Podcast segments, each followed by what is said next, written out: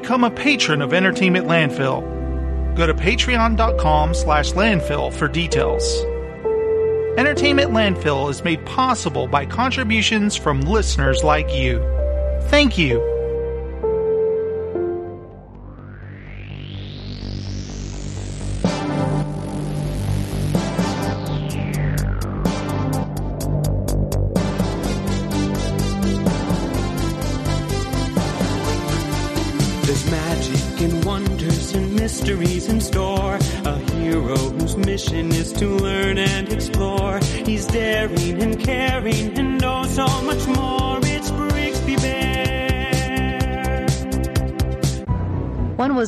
From ejected spare part canisters floating in space, and the other was found in an old tube TV landfill. Together, they do the entertainment news, the entertainment landfill news, that is.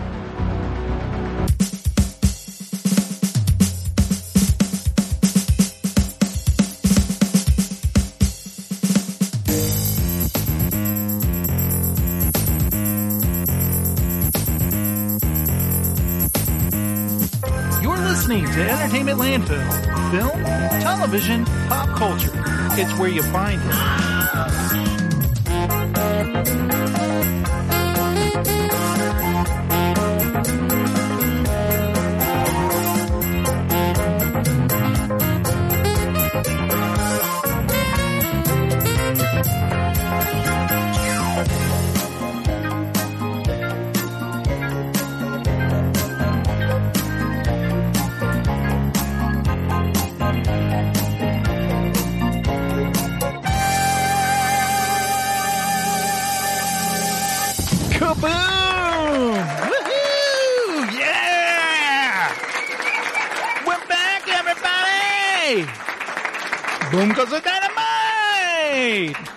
Stuff. Hello. Hi, everyone. Welcome to Entertainment Landfill News. I am your host, The J Strum. This is the show where we talk about film, television, and pop culture. And I don't do the show alone. I do with Steven the Pop Culture Zealot. Hey, what's happening? Hello, Stephen. How are you doing oh, today? Fantastic, sir.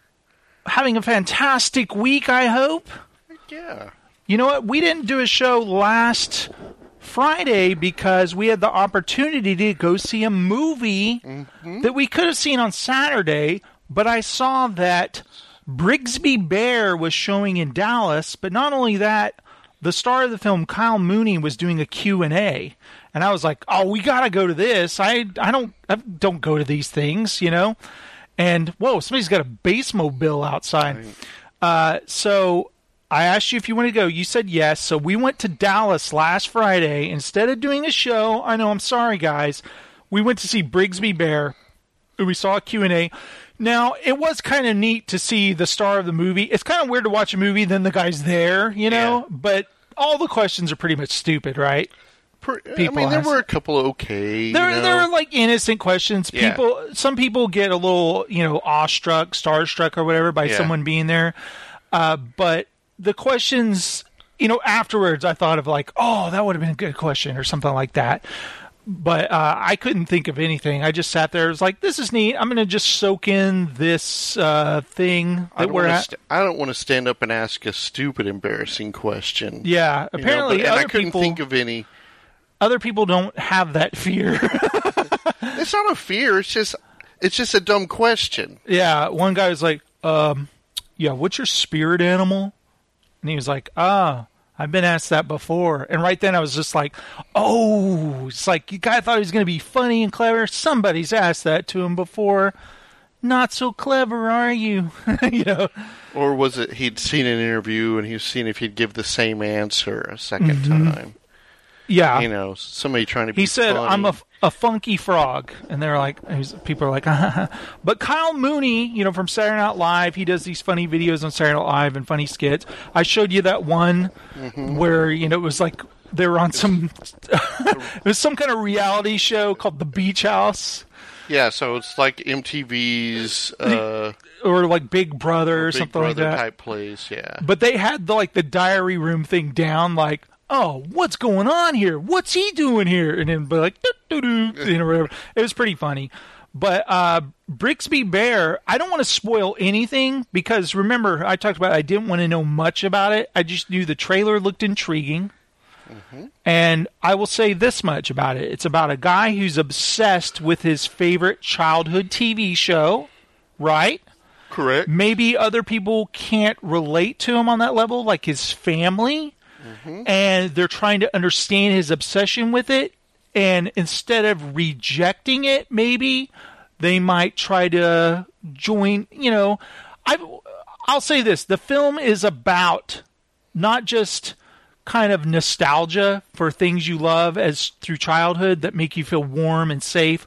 It's also Oh, feeling like an outsider and being trying to be fit in. Yes, and sharing it with other people and other people accepting you and maybe creating something and how creativity when you do it with other people that you love can have this incredible feeling, don't you think? When you make something with friends or family, you work on something together, how there's a, it's kind of like I almost think of like when Emma, uh, when Emma, when Vanessa and I were like teenagers, and my friend Ray, we would make these horrible videos where we'd just be goofballs. We'd pretend it's Star Search, where you know Vanessa would be the host, she'd be Ed McMahon, and I would keep walking on and being a different guy, doing different things, and it was just really stupid.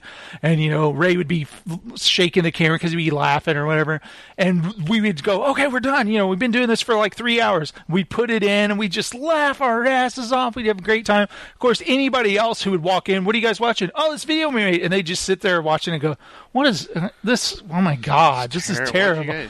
Terrible." You guys- But we're entertaining ourselves. You wasted right? your time doing this. But the movie kind of reminded me of that kind of glee over creation, you know? Do you get that? Mm-hmm. Also, not a cynical, no cynicism in the movie at all, would you say? No.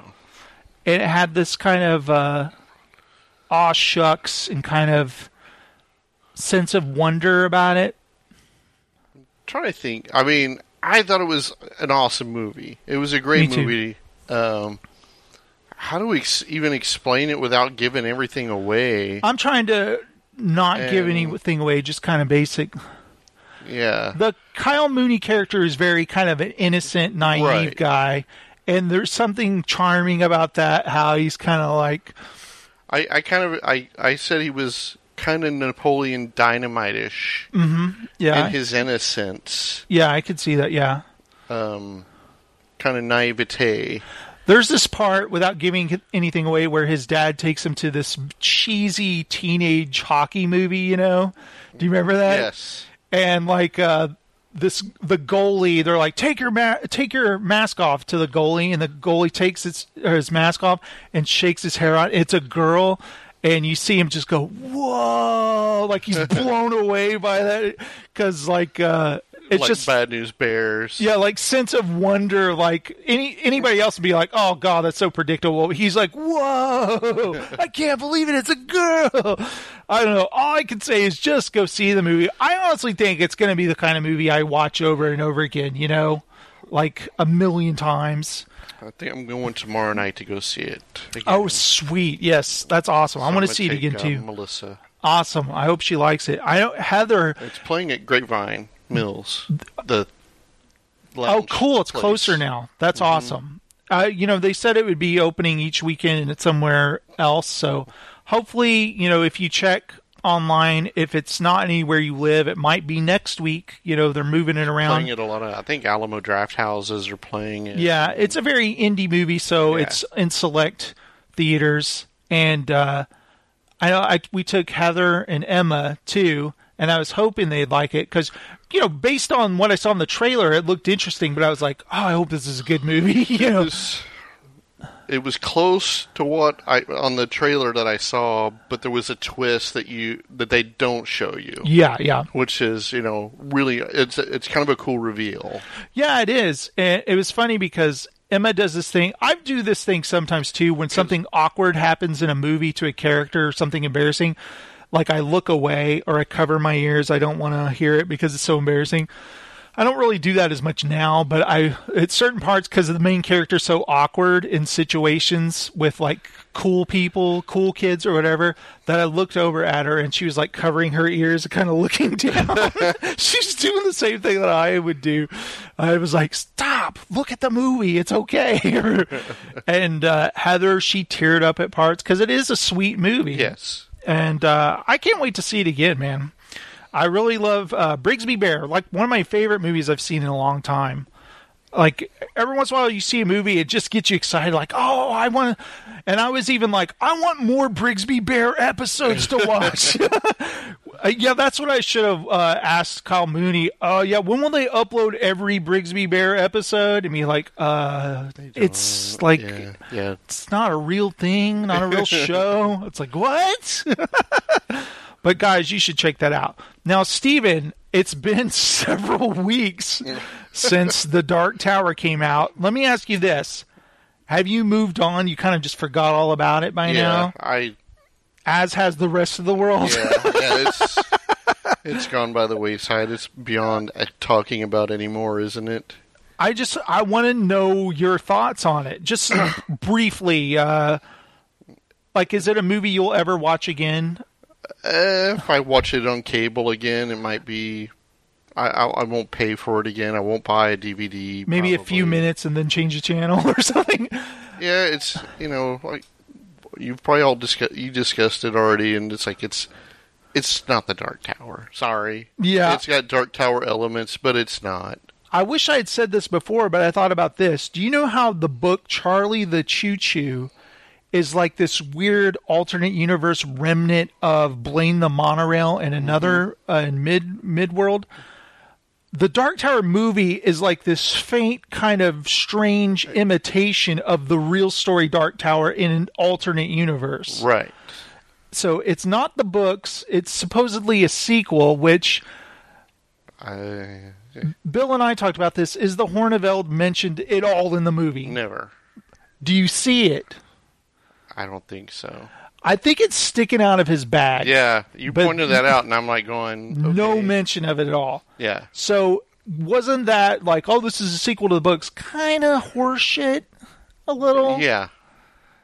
Yeah, it felt like it was to me. It's like, okay, you read the the the director supposedly read the books, was a fan of Kings, really wanted to do this, and bastardized it. Do you think that they? Did you think this? Why bother at all? Once you had seen the movie, if you weren't going to even come close to adapting the series, then why bother? Take the best moments from the books, but no, not even that. They make weird little mentions of the best parts in the books, and that's as close as it got. You know, You know, I I haven't finished the series, but what did you think? Because uh, you don't, I don't even you're know not if- going to read them anymore. At this point. No, uh, maybe, but I want to. What did you think of the Roland versus versus the Man in Black, Walter, at the end of the movie? Were you like, what was going on in your head as you were watching that battle? Why? What did you think of him catching Roland's bullets and then throwing them back at him? Dumb. Dumb. what did you think of Roland blocking the bullets with his guns, like going pew pew? Just as dumb. Like what the hell? What did you turn into Wonder Woman? I know. what did, what about this? Did you notice that Jake, when he comes out of the uh, the portal at the end and the place blows up, were you like, what happened to all those innocent children that were captured? they like, they didn't free him or anything. Yeah. What happened to him? It's so funny. What what did you think of? Okay, you have what do you have to say about uh, Idris Elba as Roland? I mean, if he's he's he's can be a gunslinger all he wants, but he's not Roland. Mm-hmm. In my Did mind, you think he tried his best, maybe Uh, with the material? I mean, he wasn't bad for. I mean, he what did you think about Jake? and again, the kid was okay. I was worried he was going to be more Anakin-y. You know, like, are you a gunslinger? Or something like that. But And there were wasn't- some cringing moments when they said stupid shit like that. Yeah, you like- know? Yeah, you're gonna like Earth. It's There's like lots what? of guns and bullets. yeah, there's lots of bullets in Earth. and also, uh, what did you think of Matthew McConaughey? Um, it, he didn't really have too much there. I mean, it was Las Vegas magician. um, I'd say it's kind of like a a, a, a bad Anton LaVey.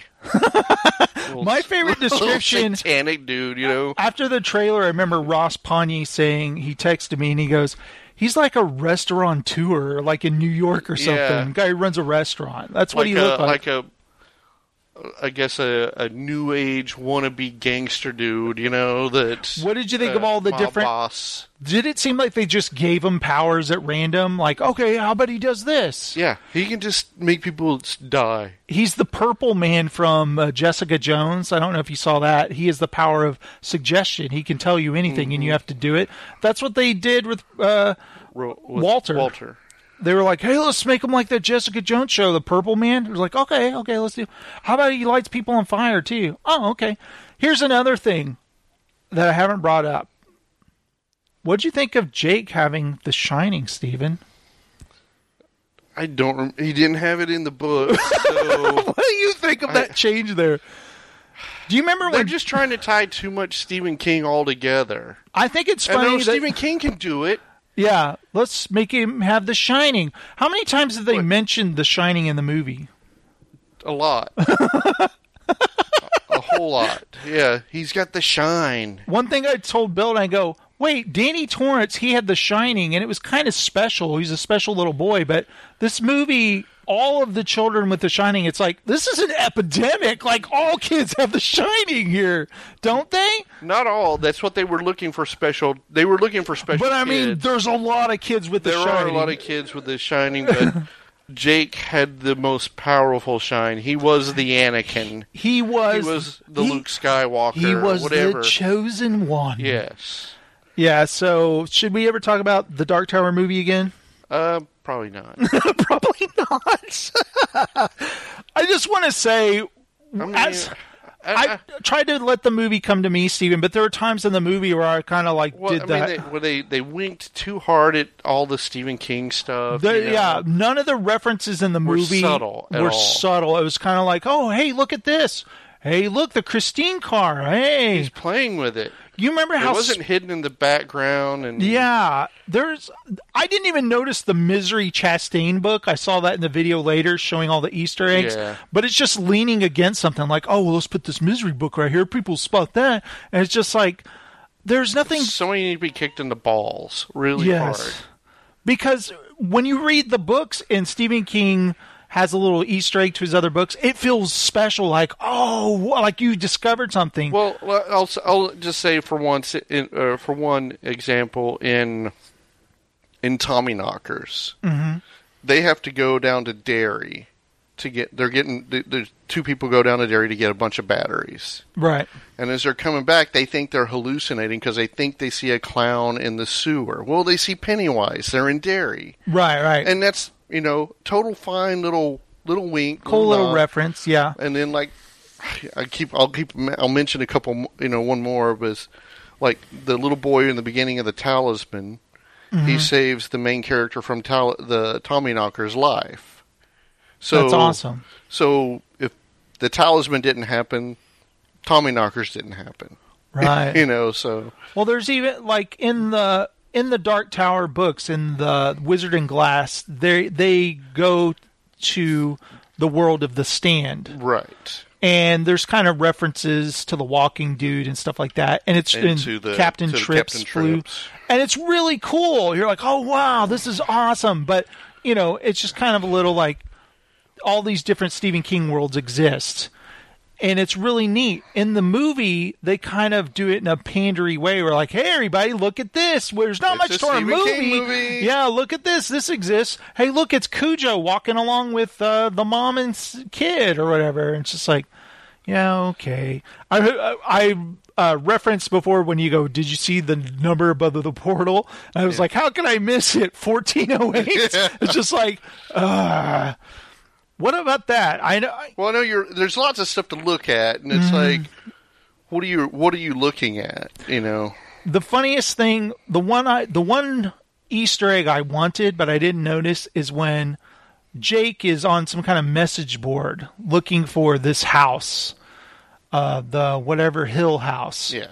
the haunted house, and some guy says, "Oh, that's near my neck of the woods. It's over here," and I didn't see the name, but I wanted it to say so bad Eddie Dean on the message board. Yeah. Did you notice who said it? No, I didn't. I didn't either, but that would have been a cool Easter egg right there because you barely notice or you spot it for something like, oh, cool, that's Eddie Dean who answered him or something like that. But there's nothing like that, so Yeah, need, they need to be way more subtle with their little Easter eggs. They, you know, the Dark Man didn't need to have all these omnipotent, uh, uh, all these powers that were over the top. He's he's a he's a wizard. But Or- if he's omnipotent, why did he, you know? Did you spoil the movie at the end? I mean, we've already talked about the big battle at the end. So I mean, Mm-hmm. you know, the fight with him and you know, uh, Roland and Walter. So, um, I, I don't get it. You know, it's like because I guess at the end of the stand, everybody's seen the stand movie. I assume, hopefully by now. But you know, the Dark Man is there when the nuke goes off at the end. Yeah, Reading the book, and I don't remember in the movie if it did this, but he wakes up on an island not knowing who he is. right. I think it was in the movie. I don't think it happened in the TV movie, did it? I think so. Uh, I don't remember that. I don't think So, it did. So, like, I don't know why I'm saying that because it probably did, and I should just go look later. But well, this- I, I've read The Stand twice now, so Yeah. I mean, it's like kind of it's kind of confusing what happened in the TV show and what happened in the book. But again, this is a Sony property that they royally screwed. Like if there's, they keep saying they're going to do a Dark Tower TV show. I'm not looking Don't. forward to it. You're just going to screw it up. If you can't do a book at a time or t- two books at a time, yeah, I mean, if they gave mean- them plenty of money, obviously this Why- movie had a sixty million dollar budget. It needed way more money. why couldn't they that. do a Lord of the Rings work on this? Do three movies. Yeah. How much money did they spend? You know, that Red Letter Media video about Ghostbusters just came out. And it's been enough time now where people can admit to themselves, like, yeah, that movie sucked. I don't know what was- it what was- it was a disaster. They spent like 250 million dollars on that movie that was a turkey at the box office. Maybe that's why they didn't want to spend more than 60 million on the Dark Tower, but it's obvious that Sony keeps making the same mistakes where they second guess every part of the creative uh, aspects of the film that they just come out with this lifeless thing where people are trying to hold it together. The Did- actors did, are did trying. Don't mention why Roland didn't, Idris Elba didn't work as Roland, and when you and Bill talked about it. No. I mean, I don't know how many people have read the books, and I don't want to ruin it, but there is a reason, and you know why it is. Mm-hmm. Right, well- and if you've watched, if you looked at any Dark Tower threads, it probably says it right in there. What did you think of Stephen King saying, "Well, actually, I never mention uh, in the books"? And are you like, "Are you senile, old man?" Yeah, you're kind of insane. I think Read he, the last book over, Stephen. Bill and I kind of talk about Stephen King now. His job is to plug the movie when it comes out and then kind of forget about it afterwards. He did his job. He wrote he wrote the books, you know. He doesn't care, you know. He'll he'll root for the film, but once it's out, it's like, "Oh, thanks for going to see it, everybody," and then he moves Well, on. there's no money in his pocket for it, other than somebody buying another book. yeah, exactly. Uh, Like But, trust me, he did his job. I mean, if you hadn't read a Stephen King book and you went and saw that movie, it's so funny. would it make you want to go read the books? we saw the movie with Melissa, and I said, "Well, Stephen, maybe somebody who hasn't read the books would enjoy this." And she goes, "Well, I haven't read the books, and I didn't care for this." I thought it was a hilarious response. I was like, "Oh, okay. Well, I have my answer." so it's nothing Did that you- make somebody want to go read the books. It wasn't that exciting. When the movie ended, I want to read the. I, I haven't read Lord of the Rings. right? I want to read it. Yeah, Now, because of the you want the movie to get somebody to go. Well, I want to read the books to this, not be like, dude, this is jacked up. I'm not. I want to read these. But did you notice a guy kind of yelled at the screen at the end of the movie? Did you notice that? Uh-uh. I swear, a guy goes, "That was caca," like that. I had no clue. And I just kind of was like, "What the hell?" And I was like, "Well, yeah, he's right. it is caca." oh my god, it was a disaster, Steven. All right, let's move on to other things. You ready to do some uh, entertainment news? Sure. All right, Steven, I don't know if you've heard about this, but Obi Wan standalone Star Wars movie in development. This has been Uh-uh. this has been rumored for quite a while. What's development? Does it? What does that mean? It means uh, I don't know. It's they're talking about it. Obi Wan may be getting his own standalone movie from Lucasfilm, according to a new report from Hollywood Reporter. Again, you got to repeat the headline in the first line of the story, Steve. Director Stephen Daldry, who did such films as Billy Elliot and Extremely Loud and Incredibly Close, is said to be in early talks with Lucasfilm to develop a movie based on the beloved Jedi. Okay, first of all, eh, do not hire that guy. You want to hire George Miller, who did Mad Max, to direct a Tatooine set Obi Wan movie that's basically like a Mad Max film where Obi Wan never leaves Tatooine. He never goes in space in this movie, Steven. He's battling Tusken Raiders. There's these famed krayt dragons that we see the skeleton to. He's going to battle a krayt dragon in the movie. I That's mean, what I want to doesn't see. live in a cave as a hermit the whole movie and just yeah, have you ever seen that movie? mad talking to himself. That movie, Baby's Day Out. Uh, where the guy it's like the cartoon where they're watch a baby crawls on a construction site going Yeah. dun, dun, and it's going you're like ah baby and it's going dun dun dun dun dun and it carries him and it drop and he keeps walking I want a scene like that baby Luke crawling and Obi-Wan's like he's like ah! And he's running over and he's like crane picks up baby Luke and he still keeps crawling he's kind of, he's using the force to hold a girder to him across so he doesn't fall his- in a sarlacc pit or something. Yeah. wouldn't that be awesome? That's what I want to see Steven oh, oh that's how I do an Obi Wan movie. Infant Luke and Obi Wan's babysitting him, basically. baby Luke's day out.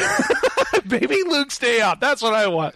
So here's what it says. It's unclear which portion of the Obi Wan Kenobi's life the movie might focus on, as the standalone movie reportedly has no script, but Jason Wallstrom has just started writing it. It's also unclear if this is planned to be a Lucasfilm's third standalone anthology movie, which is set to debut in 2020 after Star Wars Episode 9. An Obi-Wan Kenobi movie has since has long been rumored with actor Ewan McGregor willing to reprise his role from the Star Wars prequels. McGregor has not confirmed anything at this time. The role was first played by Alec Guinness. Oh, really? Who? Who was nominated for an Academy Award for Best Supporting Actor for his portrayal. McGre- really? I never knew that. McGregor told Entertainment Weekly in April, following Star Wars Celebration, that he was very interested in joining the new era of Star Wars films. As long as George isn't directing, I'll be. No, I'm kidding. It would be. it would be a good say. Uh, good Segue. Segway. Oh, okay. It would be a good segue between the last two ep. Wait, what was with that voice? Isn't it usually a guy who pronounces like segue, but now it's a girl? Segway. Oh, hot. It would be a good segue between the last episode of the prequels and the new episodes, McGregor said. I think they've got films to make until the 2020s. So I don't. The Roaring 20s, Steven, they're coming.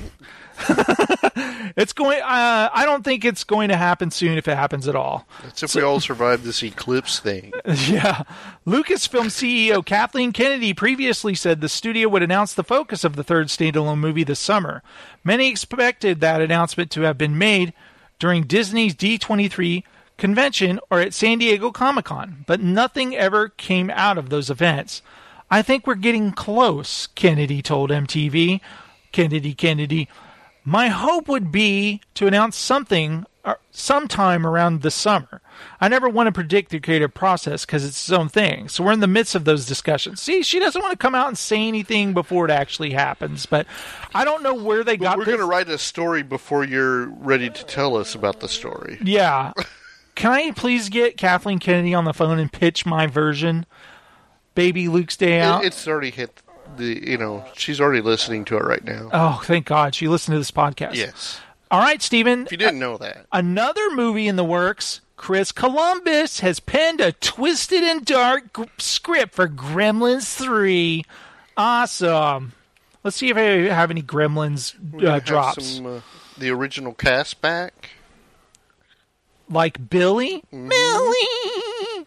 I don't. I don't have any uh, Gremlins drops. That's weird. Okay, original Gremlins writer Christopher Columbus. He also discovered America, or was it the West Indies? I think. Yes. Is returning to pen the script for Gremlins 3 almost three decades after Gremlins 2, the new batch, which took the franchise in a more lighthearted direction. In an interview with Slash Film, Columbus teased that the script would resemble the first movie's twisted tone and deal with the issue of whether or not Gizmo should be eliminated. Oh my god! Don't eliminate Gizmo! Kill Gizmo. Gizmo caca. I think it probably is a good idea, to be honest with you. Too many people are dying. I'm really proud of the script, Columbus said. It's as twisted and dark as anything, so we'll see. It's always a budgetary conversation when we're going to shoot it. I wanted to go back to the really twisted sensibility of the first movie. I found that was a very easy place for me to fall back into and start writing again, so hopefully we'll see that movie soon. The filmmaker also explained that the film would use minimal CGI in addition to its iconic puppetry. CGI will enable us to remove wires and make the puppeteers' lives a little easier. He said, It was brutal. It was like a marathon every night for those guys. And the bar scene alone, there were 18 to 20 people behind the bar. No one had any space to move. It was just hellish for those guys, so CGI will simply will simplify that a little bit. But it's all puppets. Columbus was not involved in the production of Gremlins 2 The New Batch, which took the franchise in a comedic direction. In December of 2015, Gremlins star Zach Galligan has previously said that Columbus is aiming to undo some of what occurred in Gremlins 2. At that time, Galligan was emph- emphatic that Gremlins 3 would be a sequel as opposed to a reboot. Gremlins 3 is in development at Warner Brothers. The film does not currently have a release date. All right, so interesting. Was puppeteers split on two different lines? Because it made it sound like puppets were crying. Puppet tears. Aww. Oh, why are the puppets crying? All right, Stephen, more movie news. Mm-hmm. Super Troopers 2 secures a very obvious 2018 release date. Time for more shenanigans. This coming from Entertainment Weekly, because, you know, you could tell they're trying to be clever. Since I already got my Kickstarter news yesterday about it, so, so did you. You know what they're referring to. Super Troopers 2 is officially coming to theaters. Meow. And we'll give you a hint when. It's a date for good friends to come together, enjoy their favorite reefer, and remind everyone that snozberries taste like snozberries. Yep, the long awaited sequel to the cult. You're just embarrassing me that I like the movie now, article writer, isn't he? The cult comedy. have to mention all the little things in the first movie. It's like the Dark Tower referencing Stephen King works. The cult comedy will bow on the marijuana lover's holiday 420. Actor Steve Lemme teased during a recent interview that the film would come in springtime, and there's a very obvious date, which happens to fall on a Friday this year. But now it's official. Fox Searchlight announced it will release Super Troopers 2 on April 20th, 2018. According to the plot synopsis, the sequel will see Mac, Thorny, Foster, Rabbit, and Farva called in to set up a new highway patrol station in an area at the center of a border dispute between U.S. and Canada. Unconventional police work will follow. The fact that Super Troopers 2 is even happening is by virtue of the original's lasting impact on fans. The Indiegogo crowd funding campaign launched in 2015. It's so funny, it seems like so long ago that happened. Hit its initial goal of 2 million within the first day. A month later, the team had 4.4 million. The first set photos hit the internet later that year, and filming wrapped in October. Marisa Coughlan, Brian Cox, and Lynda Carter will return for Super Troopers 2 alongside Emmanuel Chikri. I can never say her name. It doesn't look possible. Uh, Tyler Labine, Hayes MacArthur, Will Sasso, and Rob Lowe. Chandrasekhar directs based on a script by the Broken Lizard Gang. Also, by the way, I recently read Jay Chandrasekhar's book, Mustache Shenanigans. Very entertaining book. It talks about the beginning of Broken Lizard and directing. He was in Denver when I was there, but he was I was leaving town the night he was performing. Oh, that would have been was cool. like- was he doing like a, his one man thing? I think so. Yeah, the book is a I lot of listened to him on the radio that morning. And by the way, they do really smoke a lot of pot. In fact, he even says that they have pot smoking brainstorm sessions where they think of jokes for the movies. And in the book, he'll tell you, we thought of this while we were high off our asses of a certain part or whatever. I'm just like, Yeah, I've wanted to buy that book too. it, it's pretty good. All right, Steven, I'm really excited about this news. Wonder Woman's Walmart Blu ray is going to include a wearable tiara. Sweet, I need to get my tiara, dude. Heck yeah! Director Patty Jenkins' Wonder Woman is coming to home video, and Walmart's exclusive Blu-ray will come packed with a movie-accurate tiara for fans. Wait, it says the same thing as the headline. Exclusive to Walmart, the Blu-ray version of the DC Comics-based smash hit will come complete with a wearable tiara. It says it three times, three times. It says it uh. here, it says it here, and it says it here. And also, Steven, it'll come with a bonus scene that wasn't included in the theatrical version of the movie. The tiara looks incredibly accurate when compared to the tiara worn by Dia- Diana Prince in the flick. Check it out Wait a alongside second, the didn't Blu-ray. they say it was screen accurate? Now they're saying it looks pretty close. yeah, yeah, It's almost screen accurate. yeah. Don't worry about what it above that says it was screen accurate. It's it's pretty close. You know, don't worry about it. Don't look for the. Wonder Woman is perhaps the hottest property in DC Extended Universe so far, grossing over $400 million and recently crossing $800 million worldwide. The Justice League member won big at the Teen Choice Award. Why even include that? and Warner Brothers is planning an awards campaign with the hopes of winning an Oscar. Oh, heck yeah. The Blu ray version of Wonder Woman will include special features, an epilogue, Etta's mission, in which Lucy Davis, fan favorite Etta Candy, gets the boys back together for a secret mission that could impact humanity's future. Available August 29th. Awesome. Can't wait.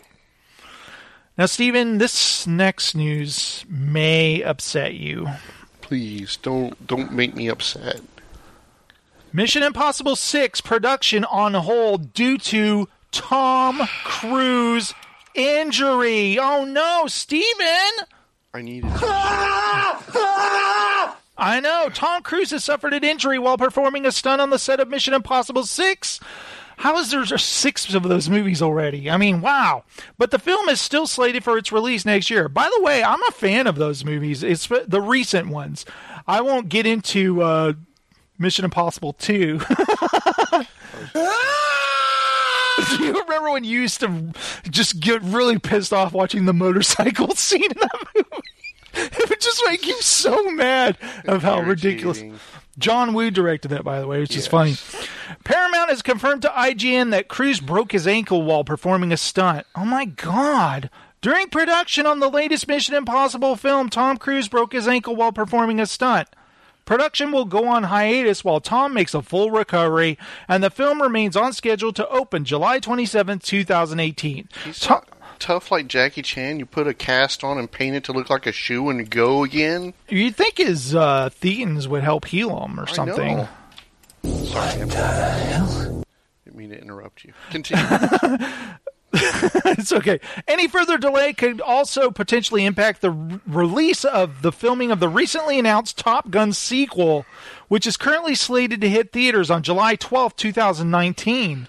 How could that possibly interfere with that? Director and writer Christopher McQuarrie spoke earlier this year about the film's different look at Ethan Hunt and teased notable characters' returns. Yeah, I'm not clicking on your story, okay? But anyway, that's it, Steven. How do you feel about that? I'm very saddened. Are you sad about I'm Tom? hoping his thetans do help him heal. Me Or too. getting rid of his thetans. Sorry.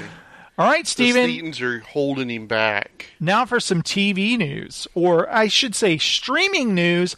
Amazon's Galaxy Quest revival finds new life with writer Paul Scheer. Amazon is saying never give up, never surrender to its plans to revive Galaxy Quest. oh. After a year plus delay, the TV continuation of the 1999 sci fi comedy is back on track, according to The Hollywood Reporter. Too bad uh, um, Seth MacFarlane has kind of ripped off the premise for his new show. Doesn't it look like Galaxy Quest? Yeah. But I mean, I know it's not a TV show or whatever. They still have that thing with Galaxy Quest. It's, you know, how they're TV actors, but aliens think they're real space people they've seen on TV or whatever. Right.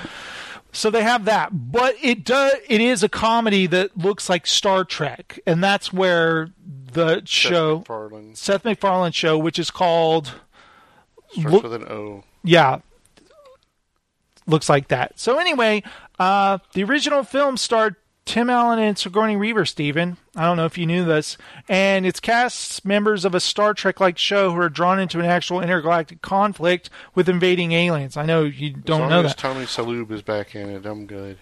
Yeah.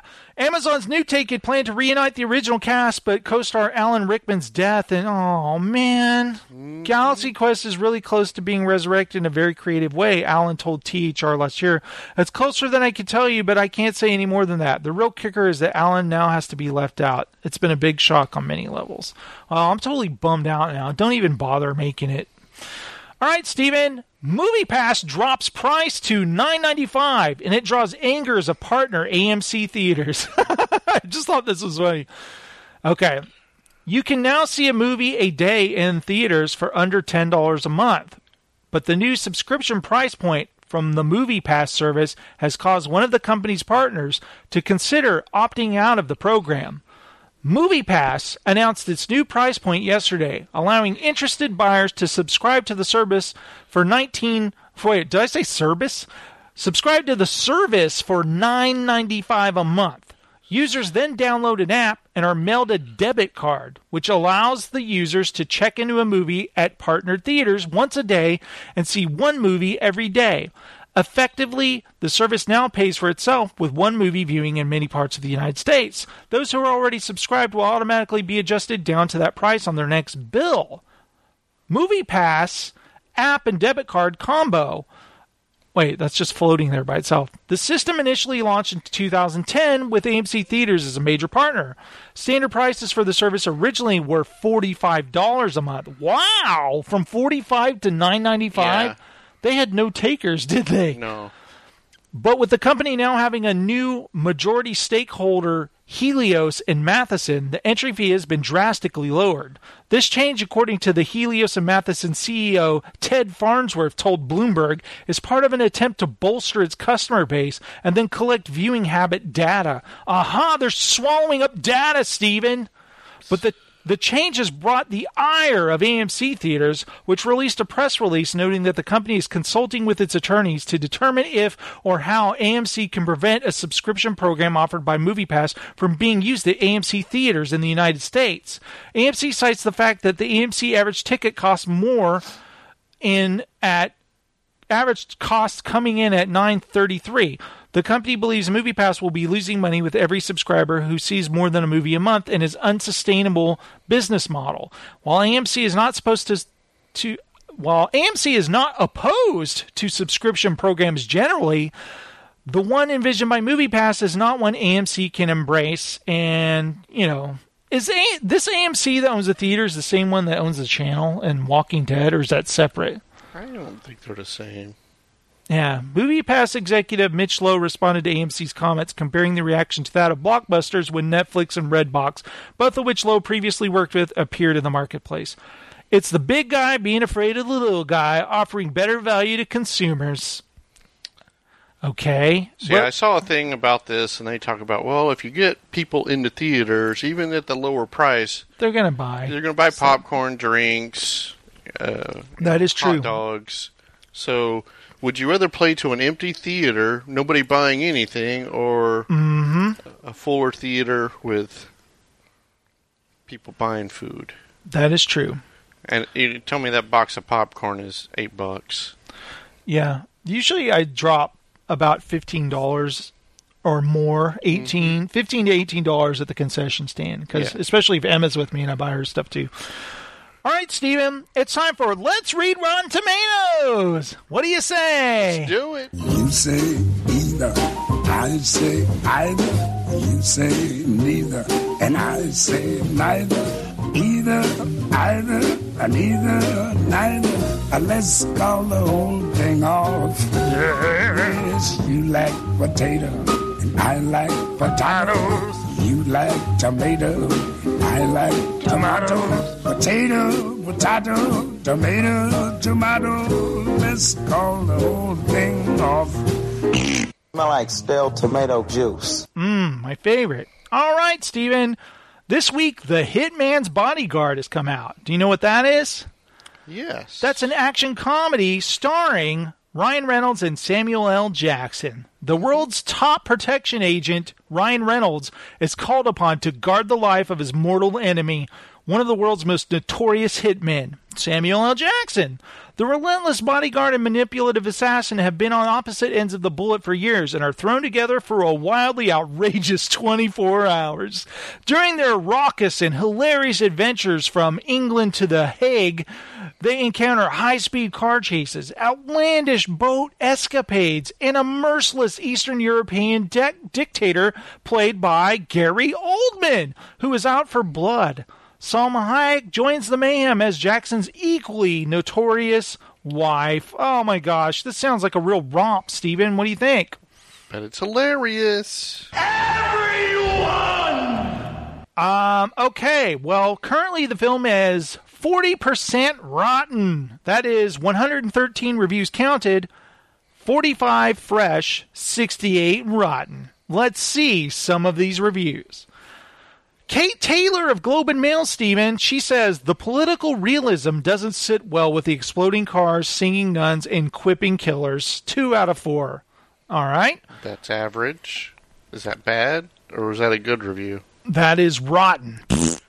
It's an average. It's not good or bad. Barbara VanDenburgh says, aside from a handful of chuckles and a high octane action sequence, The Hitman's Bodyguard is an ugly film lacking a moral center. I give it a 2 out of 5. Okay, Okay. rotten. James Barrera of Realview says, for Jesus, Some foul weather ahead. Amber Alert. Oh. What's funny is like when you turn the Amber Alert off when you hit OK, it disappears. So you don't have time to read it while the annoying sound is going off. So I have no idea what the Amber Alert was. Right. They need to rethink that. That's uh, my two cents, Steven. They need to rethink Amber Alerts. It should make that sound, you click it, and then you read what it's about, not it disappears. All right. Um, James Berardinelli says, For me, The Hitman's Bodyguard is the epitome of what a summer movie should be. I give it a 3 out of 4. Wow. Thanks, Jimmy. Susan Wolos Woloskishna of Robert Roger Ebert. Wait, RogerEbert.com. Do you see how you no su- clue? Susan Los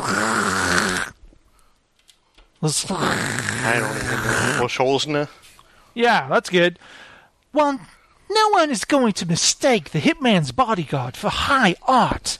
It will please those in the mood for late summer fun. I give it a 2.5 out of 4. Yep, they're right, that is fresh. Soren Anderson of the Seattle Times says, standard stuff. But it's got more humor and zest than most movies of its kind, and that makes it pretty darn enjoyable. I give it a 3 out of 4. Oh, wow. Read that in a negative voice, not a positive voice. No, he hmm. he started out kind of that way, and then he came around. Oh, okay.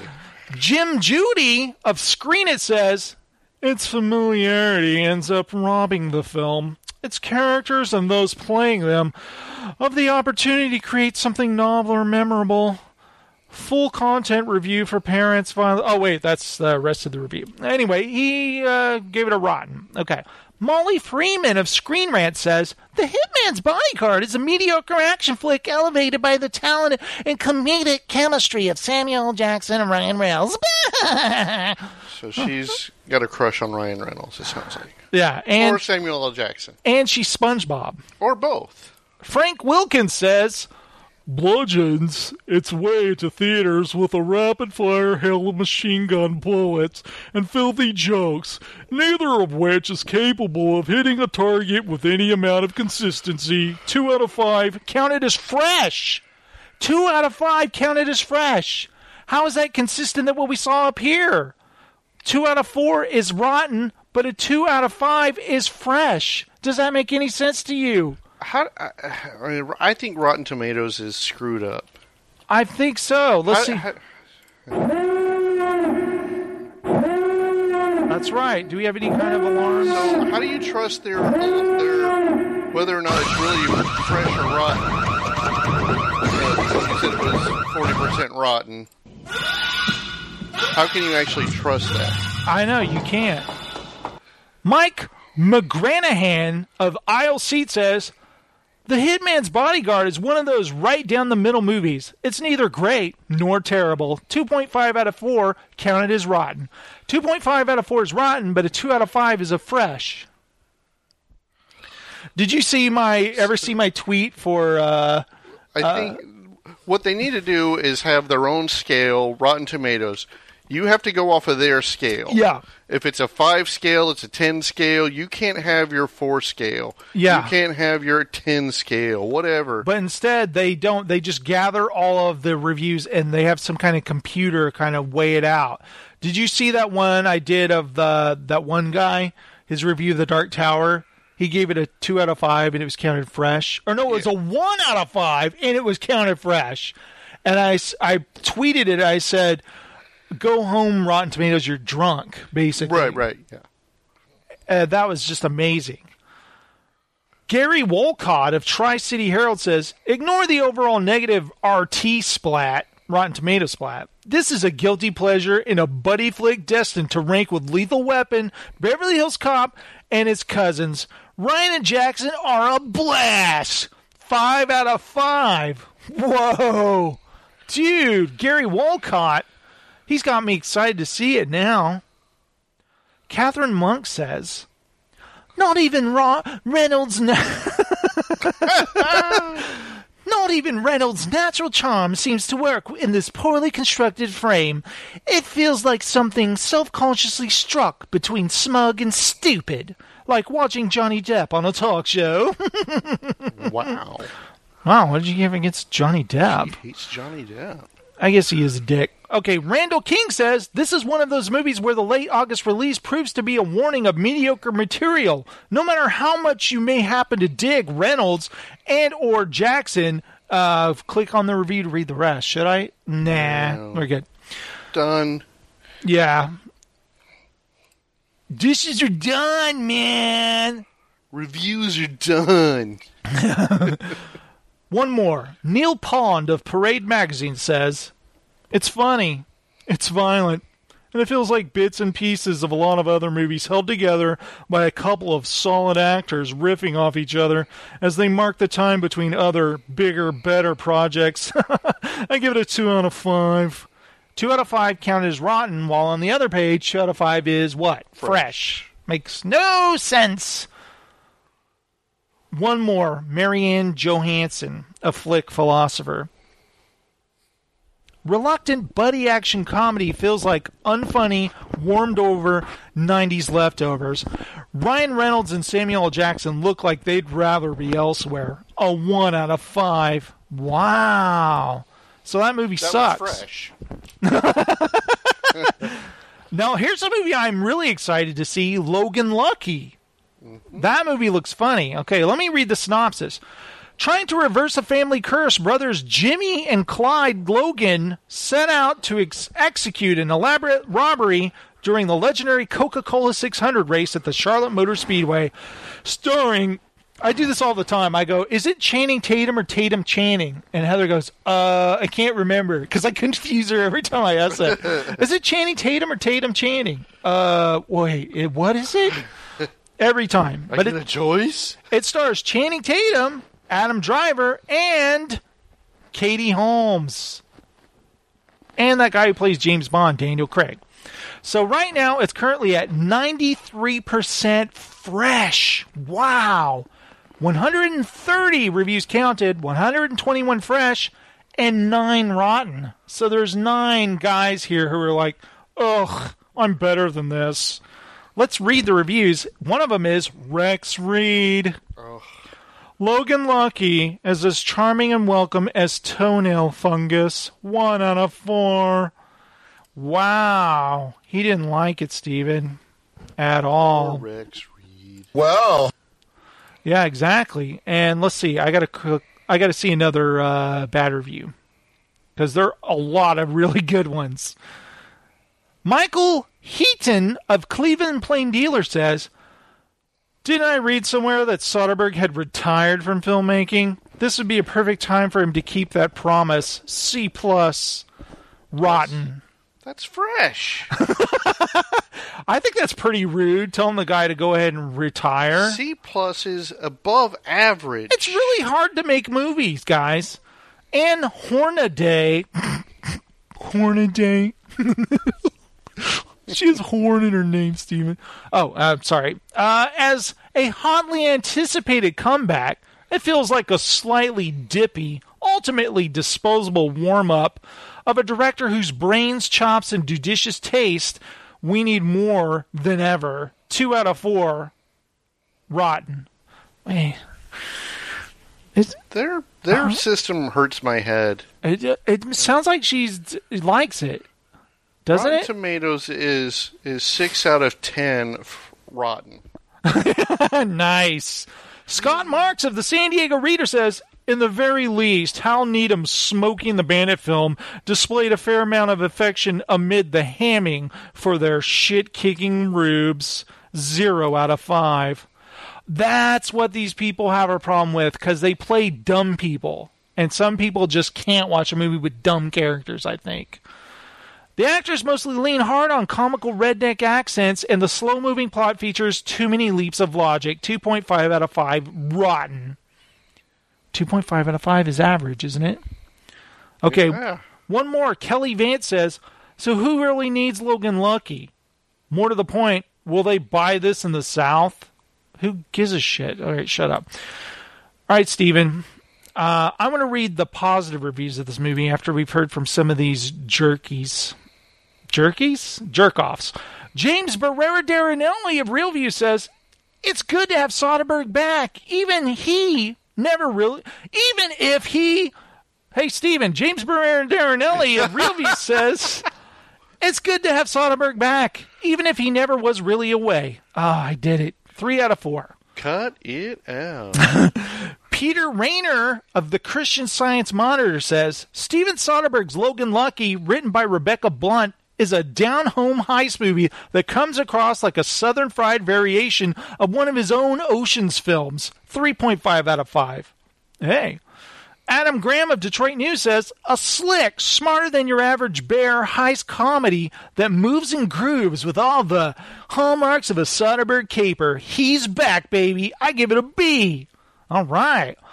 Joshua Rothkopf of Time Out says when the plot stops cold for a beauty pageant performance of an exquisite purity, you'll feel like you're watching the most American film of the year. Four out of five. Wow. Barry Hertz of Globe and Mail says Logan Lucky is a crackerjack heist film that strongly echoes Soderbergh's other crackerjack heist franchise, but with a uniquely downmarket and genuinely affectionate charm all of its own. 3.5 out of 4. Wow. Plus, you get a box of Cracker Jacks when you watch this movie. Nice. Kurt Loder of MTV, remember that guy? Mm-hmm. The this picture suggests a great director easing back into his feature film game. All right. Isn't he like 90 now? I think so. He was 90 when we were young. Jim Judy of Screen It says, like its characters, this film has no airs about it and simply exists to entertain viewers, and it does with plenty of aplomb and ease. All right, you get counted off for that. Edward Johnson Ott says Logan Lucky is fun and engaging caper movie directed by Steven Soderbergh. All right, I want to see it. I think it looks hilarious. I thought it had a great trailer. What do you think? yeah, this looks funny.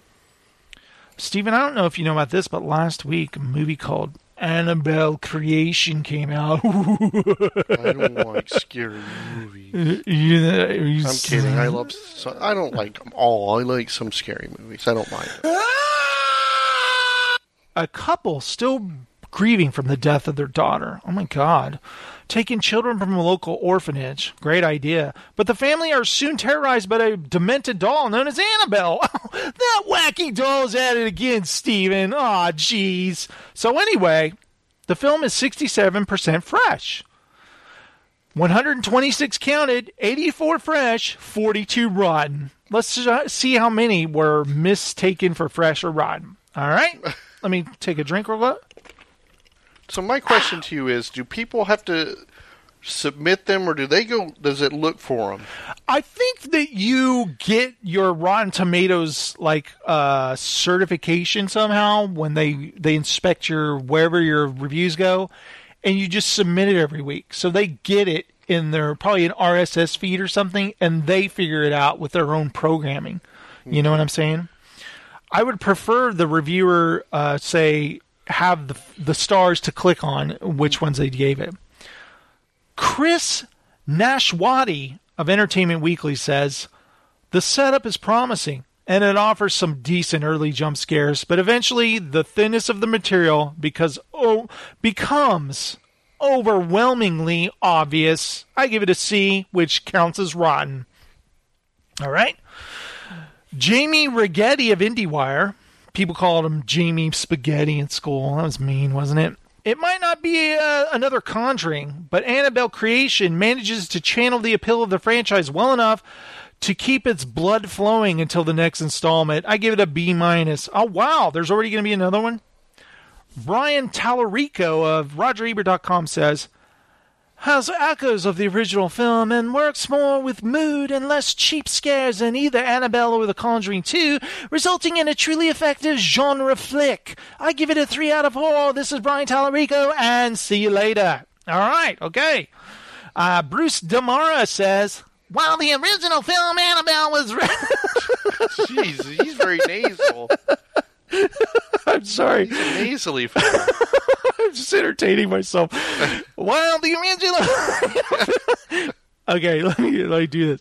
Take, take three. Okay. Bruce DeMara of the Toronto Star says, while the original Annabelle was a rather decent, well-crafted chiller, this one seems a bit more ham-fisted and less satisfying. I give it a 2 out of 4, which counts as rotten in my book. All right. Sounds like Professor Frank. A little claving at the end. Emily Yoshida says, Don't do it. It's proof that slower doesn't always mean better in horror. Okay, Emily Yoshida of New York Magazine and Vulture slash Vulture. Wow, so two different paychecks from mm-hmm. one review. Pretty good. It's proof that slower doesn't always mean better in horror. You notice my female voice has to be like a British, British accent. one. I can't. Let me try I thought you were trying to do go Asian. I did for a second. And uh, I was like, don't. thought better of it. Julia Cooper says Sandberg does nothing to update his horror film from some of the genre's more damaging stereotypes. I give it a 1.5 out of 4. I think TRS 80 needs to read one of these reviews. I know. uh, all right. Uh, oh, wait, whoa, whoa, whoa. Uh, Eric Estrada of Cine Garage, which I love, I, plus, I love Eric Estrada. says this. Chips. The film surpasses what was previously seen in the universe of The Conjuring thanks to its first part, but the rest doesn't give for more. That's right. Eric Estrada gives it uh, rotten. It doesn't give a review, a number rating. Okay, one more, Steven. Sergio Lopez Aguirre says this. This was originally in Spanish. So, uh, Sweet. A prequel that goes directly to the origin of an icon within the franchise of The Conjuring and manages to get ahead. oh, okay. a 3.5 out of 5. Well, Steven, that is Rotten Tomatoes. Having too much fun this week. Next week, uh, that movie Birth of the Dragon comes out. I don't know what to think of this. Remember, we saw the trailer to this? It's set against the backdrop of 1960 San Francisco. Birth of the Dragon is a modern take on the classic movies that Bruce Lee was known for. Oh yeah, yeah, yeah, yeah. It takes its inspiration from the epic and still controversial showdown between an up and coming Bruce Lee and Kung Fu master Wong Jack Man, a battle that gave birth to a legend. I don't know. I can't wait to see your reviews of this because I don't know what to think of this movie. Do you? No, when you said Birth of a Dragon, I was like thinking of a like a dragons movie. Yeah, so Birth of the Dragon. What's funny is that commercial came on TV the other night. We were watching something, and Heather goes, I want to see that. And I go, What? you want to see that? Didn't you see something about Bruce Lee, basically? Awesome. All right, everybody. That was Rotten Tomatoes. Thank you guys so much for putting up with that. And we will see you on the flip side. Thank you. Good night. Here all week, try the veal. And scene. I don't really know how to segue.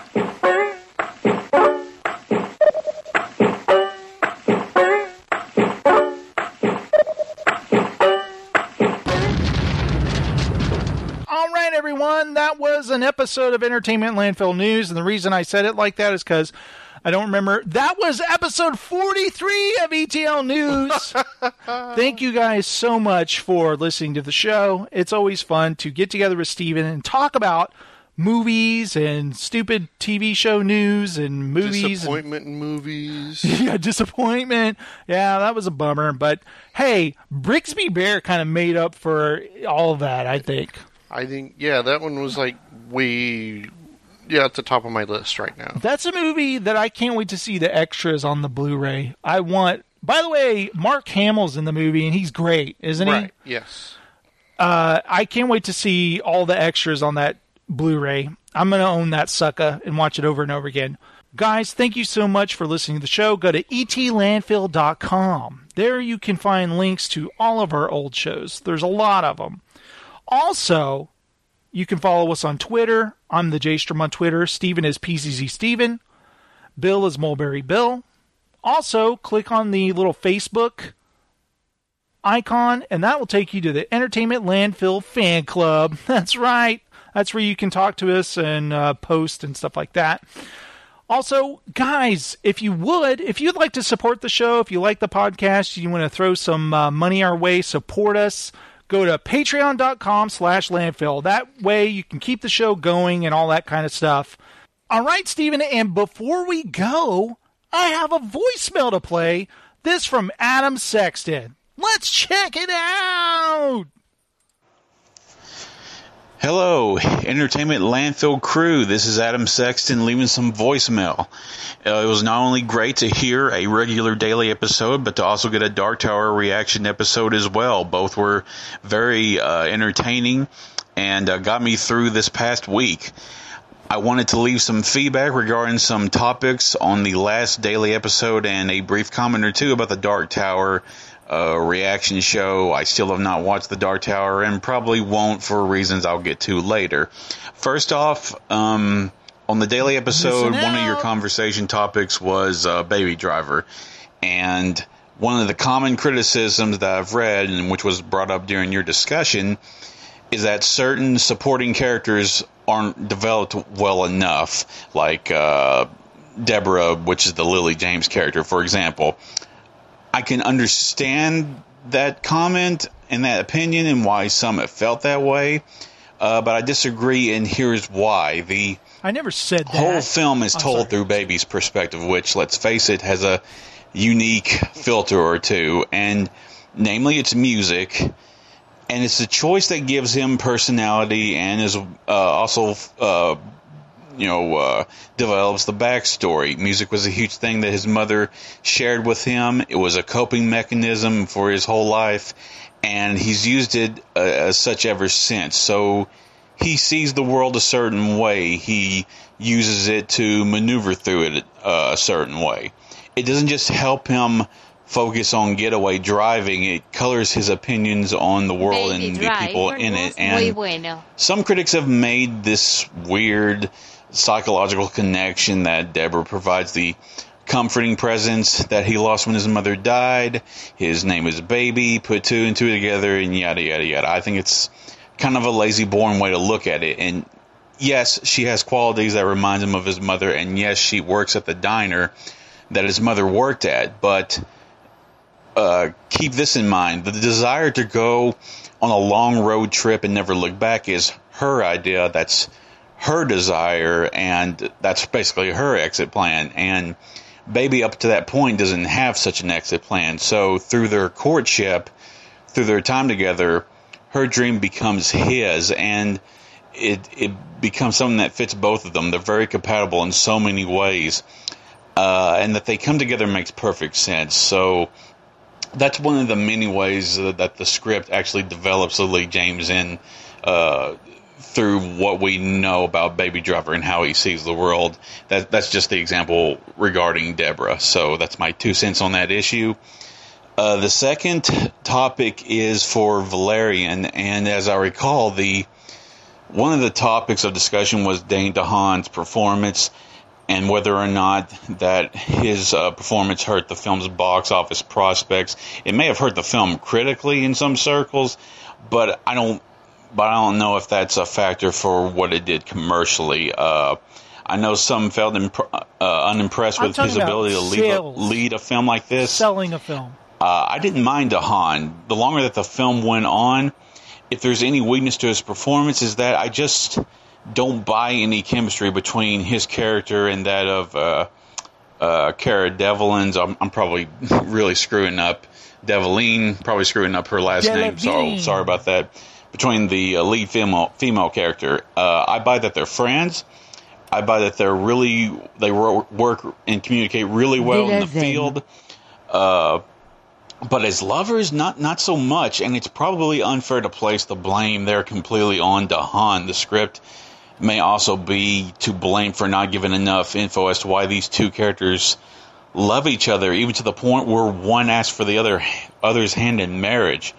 Uh, Valerian's box office suffered because basically, let's face it, a Christopher Nolan movie came out the same weekend, and in the U.S., that's an event. That's He put that puts butts in start. seats. Uh, just didn't stand a chance. It's hard to say if Valerian would have been better received had it been released another weekend. I mean, audiences here are fickle and unpredictable. have, the, the Adam. same thing happened to King. Arthur: Legend of the Sword when it came out, basically in the wake of I Guardians of the Galaxy. Volume Two. So. Uh, I just hope Valerian does well overseas where people still take a chance on something weird and unique instead of waiting for it to show up on Netflix.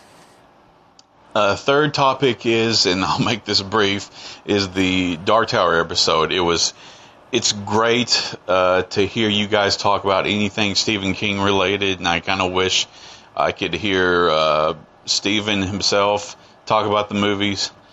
You get that this week. It was very informative, a lot of fun. There's a lot of references that I don't completely understand. I've only read books one through four, but uh, based on the the many reviews that I've read and based on your discussion, yeah, it just seemed like they really screwed the pooch on this one, and uh, I had very little interest in seeing the movie based on the trailers I saw. I have even less right now, and that's disappointing. I, I really loved, uh, you know, the actors that are involved. So um, I don't know what what else to add other than thank you for the two of you uh, expounding on your thoughts uh, about the the movie and uh, what it missed and the things that it tried to incorporate uh, into the into the movie, whether it was Dark Tower related or just related to the Stephen King universes uh, as well. Um, I, I- just wanted to tell you that it was very entertaining and uh, that you've scared me away from the movie. So, um, uh, as I'm come to you, recording this, I don't know if you're doing a show tonight or shit. soon enough, but I just wanted to get this on the record and say thank you once again for recording podcast episodes and entertaining me through long, uh, work hours through this dreadful summer, which is just recently wrapped up. And um, thank thank you for always putting out content and communicating with us, uh, your fans. And uh, I uh, hope you have a relaxing weekend. And I will speak to you later. Bye. I can see things. All right, Adam, thank you so much for that voicemail. I always appreciate your voicemails, and thanks for all those talking points. Uh, I appreciate that very much. And you know what? You'll see the Dark Tower one day on cable, and you'll, you know, draw your own conclusions. Obviously, we were close to it because of the books, and uh, also uh, Heather. She wanted to say something to you, Adam.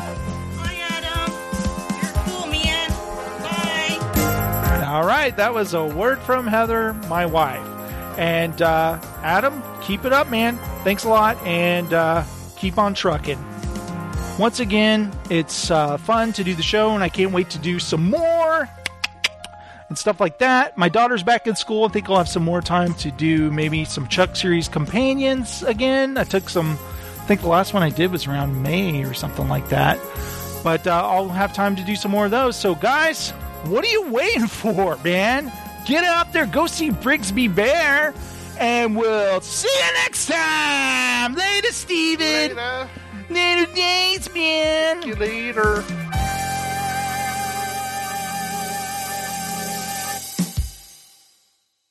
By Grafters Hammer Quata Savings. Now this is podcast. Casting.